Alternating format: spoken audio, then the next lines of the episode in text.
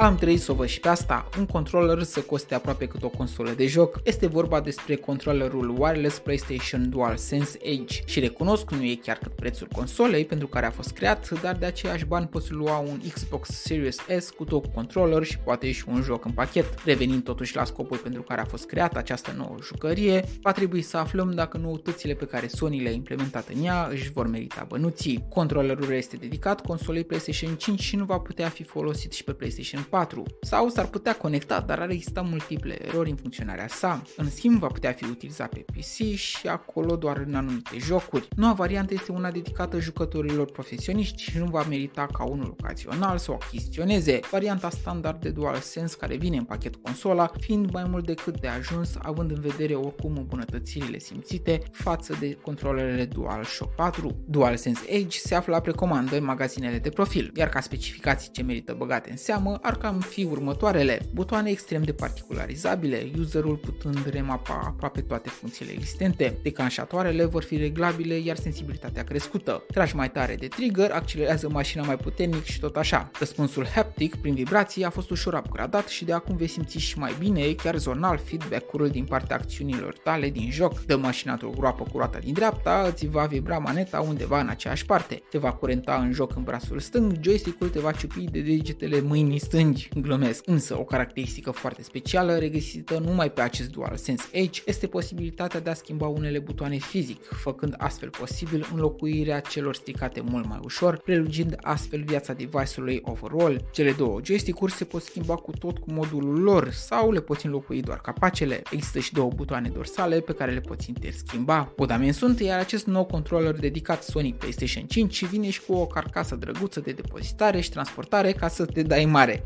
Se merită bănuții. Consola momentan nu o găsești sub 4000 de lei. Asta înseamnă de 4 ori mai mulți bani decât maneta în sine. Așadar, mă cam contrazic cu ce am zis la început. Dar totuși, controllerul simplu este de 3 ori mai ieftin. După părerea mea, dacă ești în industria de gaming și ai nevoie de toate aturile posibile pentru a câștiga turnee pe bani, da, orice customizare vine ca o salvare, dar dacă nu, zic să stai liniștit, că de banii ăștia schimbi 3 în caz că ți se strică unul dintre ele. Și știi ce până la urma urmei? Sony să lase focusul pe jucările astea, ci să se concentreze pe stocuri mai mari ale noii console și mai ales pe jocurile dedicate ei, pentru că prețurile nu mai fac deloc atractivă pentru cei care caută o alternativă la Xbox sau PC. Pe curând!